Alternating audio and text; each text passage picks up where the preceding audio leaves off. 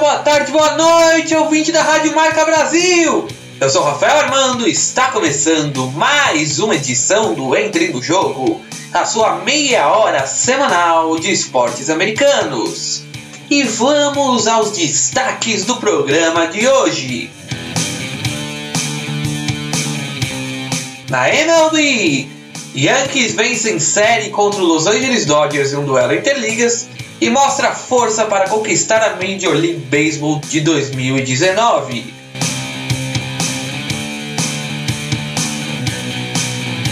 Na NBA, conheça um pouco da história do New Orleans Pelicans e o nosso comentarista Marcos Rogério trará um panorama das duplas que prometem dominar a National Basketball Association.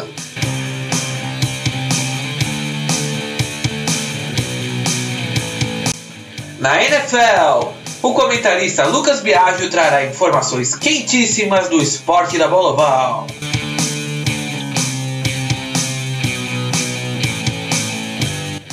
E na NHL, conheça um pouco da história do Nashville Predators. E ainda teremos a dica cultural. O Entre no Jogo começa agora!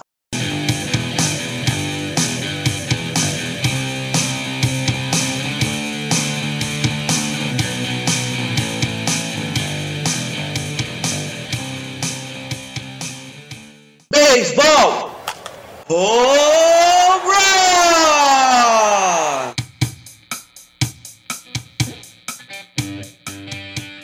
Rebatidas simples, duplas, triplas, home runs, roubos de base e strikeouts. É o beisebol e a MLB que estão entrando no jogo. E estamos tendo um ótimo campeonato nessa temporada. Nesse último final de semana, tivemos um duelo incrível entre a equipe de Nova York, os Yankees e a equipe de Los Angeles, os Dodgers. Essas duas equipes são, são sérias candidatas a estarem na World Series e se enfrentarem. Os Yankees ganharam duas da série de três partidas. Na sexta, os Yankees ganharam de 10 a 2.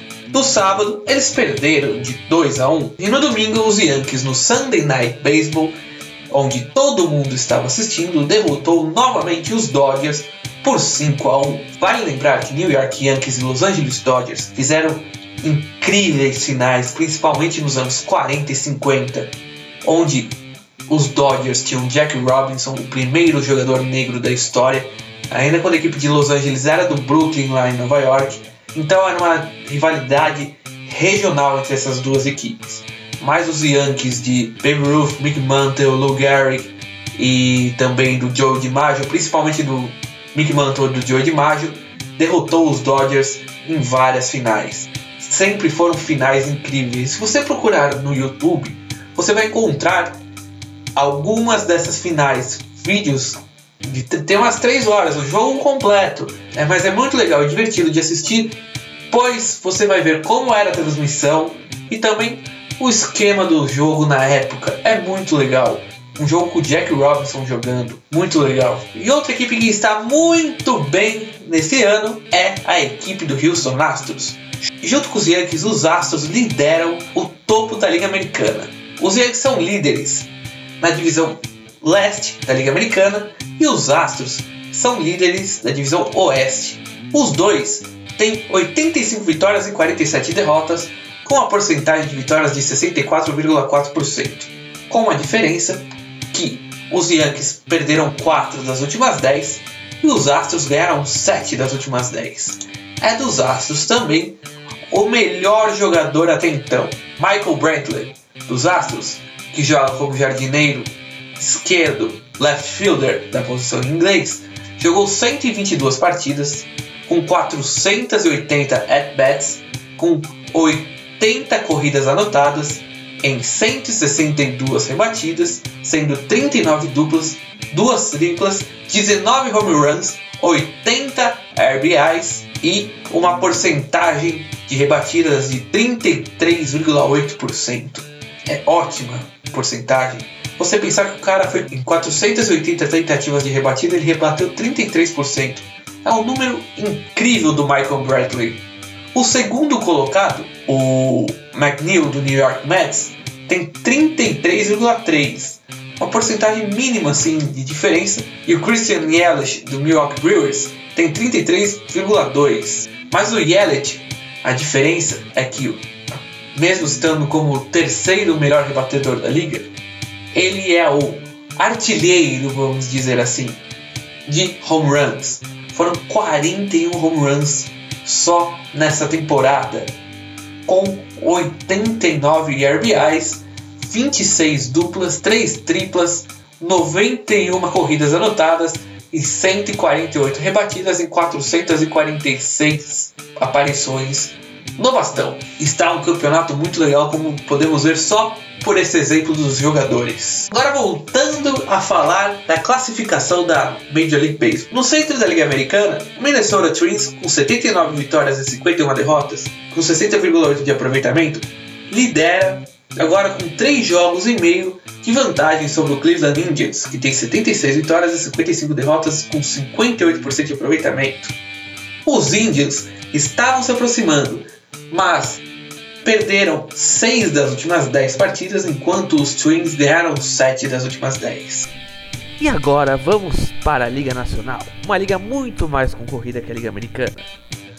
O Atlanta Braves tem 80 vitórias e 53 derrotas e lidera com 5 jogos e meio na frente do Washington Nationals, que varreram o Chicago Cubs no último final de semana, ajudando quem? O St. Louis Cardinals, que agora está 3 jogos à frente dos Cubs no centro da Liga Nacional e lidera com uma ligeira folga. São 72 vitórias, 58 derrotas, 55,4 de aproveitamento e ganhando 8 das últimas 10 partidas. É o melhor aproveitamento nas últimas 10 partidas junto com o Atlanta Braves.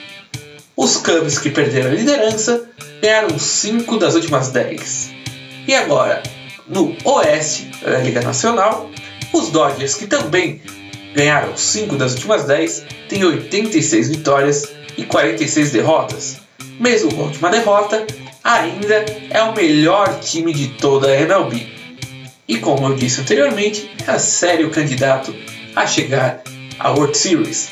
Eu, sinceramente, apesar de torcer para o Chicago Cubs, como já disse algumas vezes ainda em programas anteriores, eu acho que seria muito interessante uma World Series entre Dodgers e Yankees. Agora vamos ver como está o wild card, a repescagem. Se a Major League Baseball acabasse hoje na Liga Americana, se classificariam de maneira direta Houston Astros, New York Yankees e Minnesota Twins. E como wildcard passariam Cleveland Indians e Tampa Bay Rays. Mas o Oakland Athletics está apenas meio jogo do Tampa Bay e pode abocanhar essa vaguinha para os playoffs. O próximo seria o Boston Red Sox, o último campeão, que essa temporada não vem fazendo uma boa campanha, está seis jogos atrás do Tampa Bay Rays. Agora vamos para a Liga Nacional. Se acabasse hoje, se classificariam de maneira direta St. Louis Cardinals, Los Angeles Dodgers e Atlanta Braves. E como wildcard, entrariam Washington Nationals e Chicago Cubs. Mas é bom os Cubs tomarem cuidado, pois o Philadelphia Phillies e o New York Mets estão muito próximos de abocanharem essa vaga dos Cubs. Outra equipe que também pode sonhar com wildcard é o Milwaukee Brewers. O San Francisco Giants também pode ser que chegue apenas 4 jogos atrás dos Cubs. Estamos tendo uma temporada muito legal, muito competitiva e você vai continuar acompanhando o beisebol e a MLB comigo, Rafael Armando, aqui na Rádio Marca Brasil.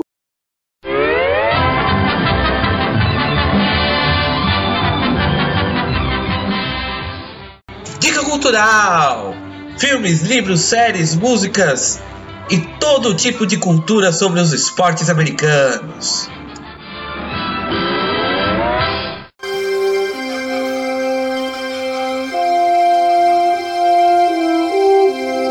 O Campo dos Sonhos.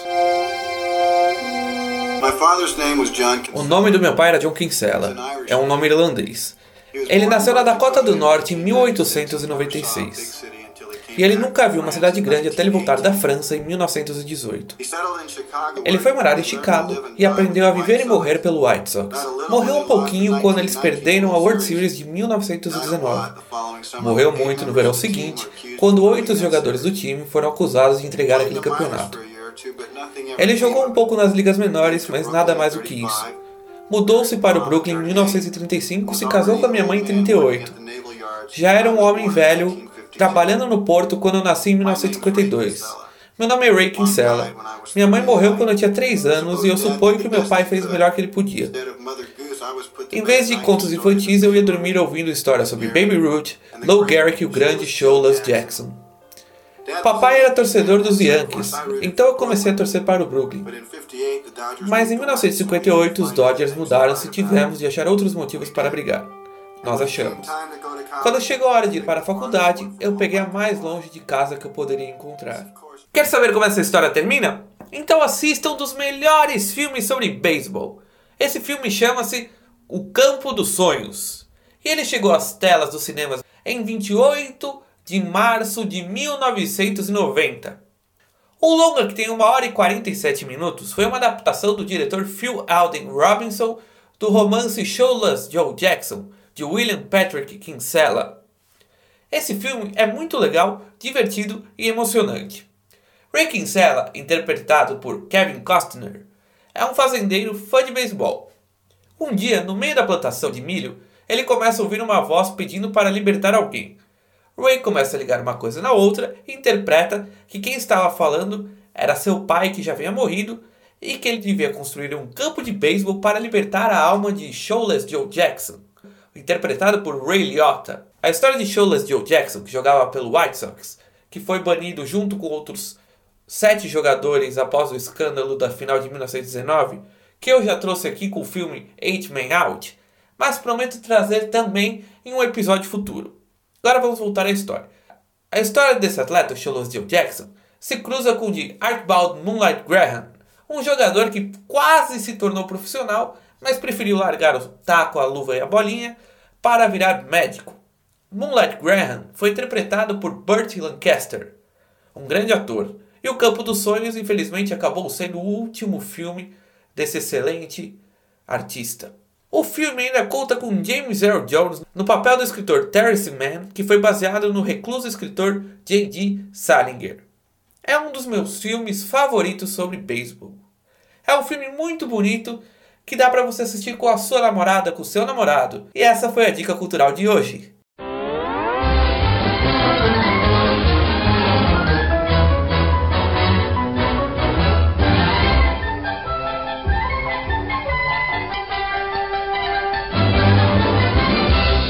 basquete!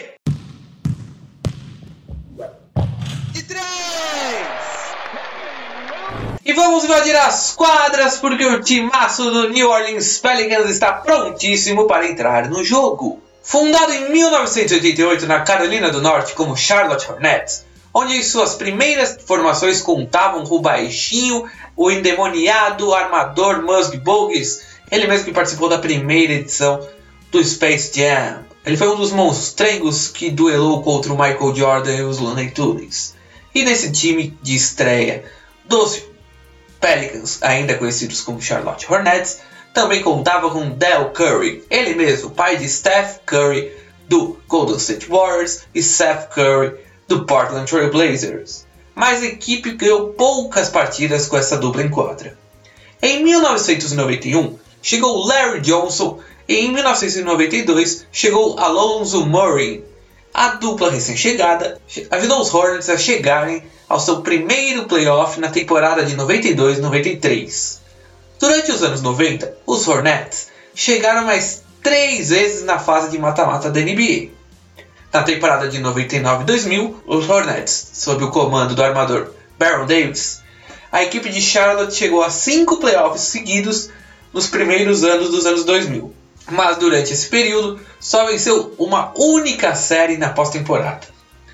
Mas apesar do sucesso dentro de quadra, os Hornets não encantavam seus torcedores, muito graças ao polêmico dono da equipe, George Sheen, que fez de tudo para arrecadar dinheiro público para a construção de uma nova e moderna arena para sua equipe. Sheen ainda teve de se defender publicamente de uma acusação de abuso sexual, onde acabou absolvido. Em 2002, Shin mudou a equipe para Nova Orleans, na Louisiana, após uma última negativa de pedido de uma nova arena aos eleitores da cidade de Charlotte, na Carolina do Norte. Depois de mudar-se para Nova Orleans, a vida dos Hornets não foi nada fácil. Após três anos na nova casa, teve de se mudar para a cidade de Oklahoma por conta dos estragos do furacão Katrina, retornando para sua nova cidade na temporada de 2007 e 2008. E logo na volta à sua casa, os Hornets fizeram uma surpreendente temporada regular, onde conseguiram 56 vitórias e 26 derrotas, ganhando a divisão pela primeira vez em sua história. Liderados por Chris Paul e David West, os Hornets avançaram às semis da conferência, mas acabaram perdendo no honroso sétimo jogo. Porém, em 2010, o dono da franquia, George Chin, teve de vender a franquia devido a problemas financeiros. Sem nenhum comprador, a NBA adquiriu os Hornets e o time perdeu Chris Paul para os Los Angeles Clippers. Em 2011, a equipe foi vendida a Tom Benson, dono do time de futebol americano New Orleans Saints. Assim, para criar raízes mais fortes com a cidade, ele decidiu mudar o nome da equipe, que era uma clara referência à antiga cidade da franquia Charlotte, que durante a Guerra Civil foi conhecida como Ninho de Vespas dos Rebeldes. Quem não sabe, Hornet significa Vespa. De 2013 para cá, a equipe então passou a se chamar Pelicans, New Orleans Pelicans, os Pelicanos de Nova Orleans. Um ano antes, o draft trouxe um dos maiores nomes da história da franquia, Anthony Davis, que levou a equipe aos playoffs na temporada de 2014-2015. Mas na temporada de 15-16, o time caiu de produção e foi se recuperar na temporada seguinte, chegando aos playoffs, mas caindo no segundo round após uma baixa temporada dos Pelicans na última season. Davis então se sentiu frustrado e pediu para ser trocado. A troca foi com os Los Angeles Lakers. Davis então foi fazer companhia a LeBron James em LA e chegou em Nova Orleans e chegou a Nova Orleans um caminhão de atletas. Lonzo Ball, Brandon Ingram, George Hart e a equipe de Nova Orleans ainda teve direito a três primeiras escolhas no draft. Aliás, falando em draft, os Pelicans realmente dão sorte no draft. Com direito à primeira escolha geral, a equipe draftou Zion Williamson, da Universidade de Duke. Williamson era o maior nome do basquete universitário na última temporada. Eles ainda tem draftaram o brasileiro Didi Esfranca. Então, será que os Pelicans vêm forte para a próxima temporada? Quem vai responder essa questão é o nosso comentarista Marcos Rogério. É com você, Marcão! Boa noite, amigos do programa Entre no Jogo da sua rádio Marca Brasil. Aqui quem fala é Marcos Rogério, o seu comentarista de NBA. Durante muitas temporadas, os times foram formados por 3, 4, até mesmo 5 All-Stars. Hoje os tempos mudaram. Temos muitos times com uma base de dois jogadores notáveis, que dará um maior equilíbrio no campeonato. Hoje vou falar das duplas dinâmicas que irão atuar na temporada 2019 2020. Vou listar as minhas top duplas da NBA, começando pelos Pelicans de New Orleans, que ocupa a oitava posição, que não terá uma dupla de sucesso, mas sim a primeira escolha do draft Zion Williams e o pacote de garotos que vieram dos Lakers na troca com o monocelha Anthony Davis, Brandon Ingram, Lonzo Ball e Josh Hart. Será que os jovens do time dos Pelicans irão engrenar na sua primeira temporada juntos? Veremos. Falando ainda da Conferência Leste, destaco na sétima colocação a dupla do Philadelphia 76ers, Joe Embiid e Ben Simmons. Não é a melhor das duplas, mas eles contribuem muito na defesa e no ataque e tem uma excelente ajuda dos outros titulares, como Tobias Harris e Al Halford, que veio do Boston Celtics nesta temporada. Na sexta posição, devido à contusão de um dos Splash Brothers, fica a dupla do Golden State Warriors, Stephen Curry e Clay Thompson. Clay provavelmente voltará a atuar somente no final da temporada regular. Se Curry conseguir levar em banho-maria o time para classificar para os playoffs, Acredito que eles darão trabalho mais uma vez na Conferência Oeste. Na quinta posição, também pela contusão de sua maior estrela, ficará os Nets de Brooklyn. Essa volta ainda mais longe, Kevin Durant vai voltar somente nos playoffs, se recuperando de um rompimento de tendão de Aquiles. Kyrie Irving vai levar nas costas o time dos Nets. Será que passarão para a pós-temporada? O tempo dirá. Em quarto lugar está a dupla de Milwaukee, Chris Middleton e Giannis Antetokounmpo. Os Bucks contam com o entrosamento da dupla para ir mais longe na pós-temporada. A final de conferência na temporada 18-19 pode ficar para trás e a dupla levará o time ainda mais longe, quem sabe para a final da NBA. Esse é o sonho dos torcedores de Milwaukee. Na parte mais baixa do pódio, um terceiro lugar vai para a dupla de Houston, James Harden e Russell Westbrook. A dupla formava um trio fantástico com Kevin Durant na franquia de Oklahoma. Não alcançou o título, mas encantava com a genialidade dos três. Mas os egos também falavam mais alto. Agora, somente Harden e Westbrook levarão os Rockets ao tão sonhado título da NBA? Com certeza, o jogo dos Rockets terão que ter uma bola a mais para cada um dos fominhas. Agora, as melhores duplas irão guerrear na cidade cinematográfica de Los Angeles. Na parte amarela e roxa da cidade, a dupla LeBron James e Anthony Davis tentarão levar os Lakers novamente à pós-temporada, e hoje com chances reais. Já na parte branca da cidade californiana, acredito que teremos a dupla mais completa de todas: Paul George e Kawhi Leonard, dois jogadores completos, defendem muito bem e contribuem com muitos pontos no ataque. Acho que esse ano o título da NBA fica com alguma dupla da Conferência Oeste. Ah, quero fazer uma menção honrosa à dupla dos Hawks, Trey Young e John Collins. Vai dar muito trabalho aos pequenos notáveis de Atlanta. Por hoje é só, pessoal. A semana que vem teremos mais prognósticos da NBA. Bye bye, pessoal, e chua! Futebol americano!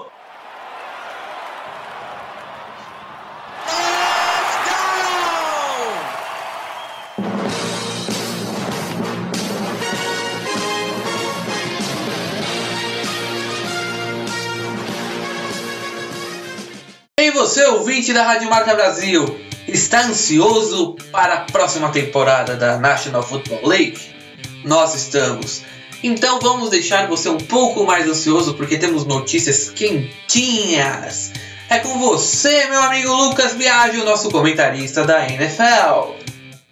Olá, boa noite para você que está ligado na Rádio Marca Brasil. Em uma das decisões mais surpreendentes da década e da NFL, Andrew Luck, quarterback do Indianapolis Colts, anunciou sua aposentadoria dos campos de futebol americano. Segundo Luck, ele estaria desgastado emocionalmente, vivendo uma vida diferente da que gostaria, e isso lhe tirava o prazer de jogar. Em 2018, ele lançou para 4.593 jardas, com 67,3% de passes completos, 39 touchdowns e 15 interceptações. Foi ao wild card venceu o Houston Texans, mas perdeu para Kansas City na rodada de divisão. Luke jogou pela Universidade de Stanford. Assim que chegou na NFL, os Colts dispensaram Peyton Manning, um dos melhores quarterbacks da história da liga, para a entrada de Luke. Nas suas três primeiras temporadas, foi selecionado para o Pro Bowl, chegando à final da conferência e liderando a liga em touchdowns no ano de 2014. Só que a partir de 2015 começou a sofrer com um problema no ombro, fruto de anos de negligência em sua proteção por parte dos treinadores e diretoria do Indianapolis Colts, que simplesmente ignoraram o fato de que a linha ofensiva não conseguia proteger seu quarterback. Ele raramente tinha medo das pancadas e não fugia, o que contribuiu ainda mais para as lesões. Em 2017, Luck finalmente operou o ombro, deixando Jacob Brissett assumir a titularidade. Chegou 2018, o Colts fez uma campanha muito boa com o elenco jovem e Luck retornou super bem, sendo homenageado com o Comeback Player of the Year, prêmio dado ao jogador que deu a melhor volta por cima no ano. Nessa temporada de 2019, esperava-se que ele fosse levar o time a brigar pelo título mais uma vez, mas achou melhor tomar mais conta da sua saúde. O quarterback de 29 anos, um dos mais promissores que já teve na NFL, desiste de mais de 50 milhões de dólares restantes do contrato e deixa 23.671 jardas, 171 touchdowns, 83 interceptações, 174 sacks e um rate de 89.5. Pois é, é isso aí. Então até mais, caro fã. De Lucas Biagio para o programa Entre no Jogo. É com você, Rafa. Ok no gelo! Gol!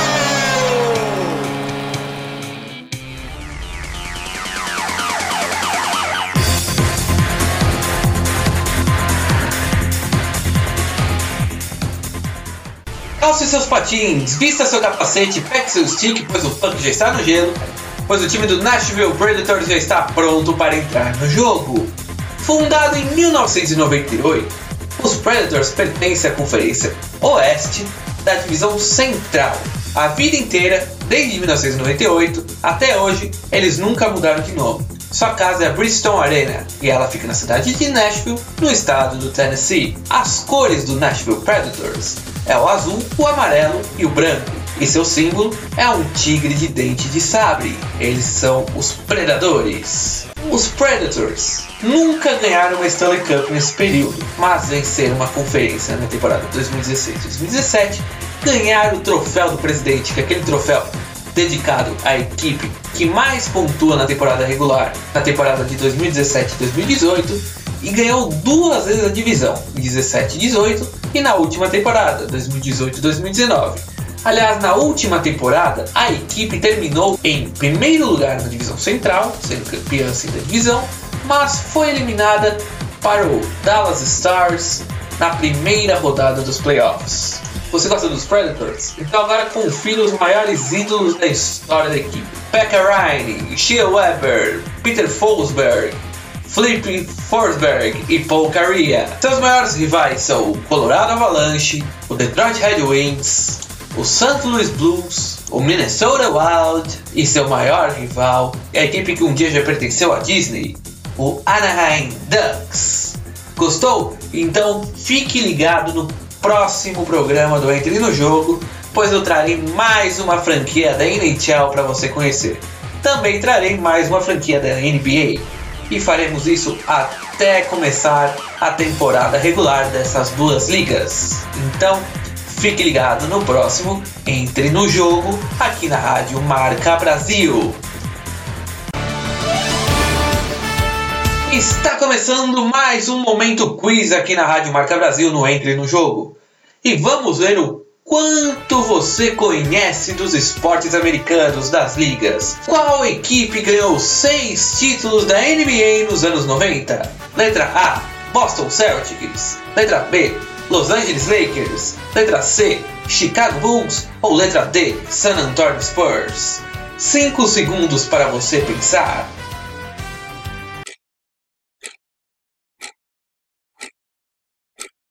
Deu Chicago Bulls, você acertou!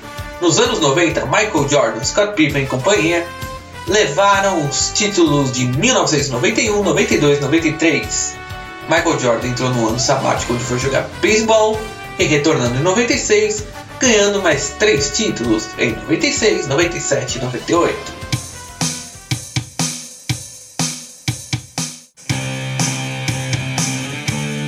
Estamos encerrando mais um Entre no Jogo aqui na Rádio Marca Brasil. Estou muito feliz de poder estar falando diretamente com você, ouvinte dessa rádio maravilhosa, e trazer informações e curiosidades sobre beisebol, futebol americano, basquete e hockey no gelo. Eu e os comentaristas Lucas Biagio e Marcos Rogério desejamos uma ótima noite, uma ótima semana. Indique seus amigos, pois sábado tem a reprise do programa às 11 horas da manhã e até a semana que vem. Um grande abraço e fui!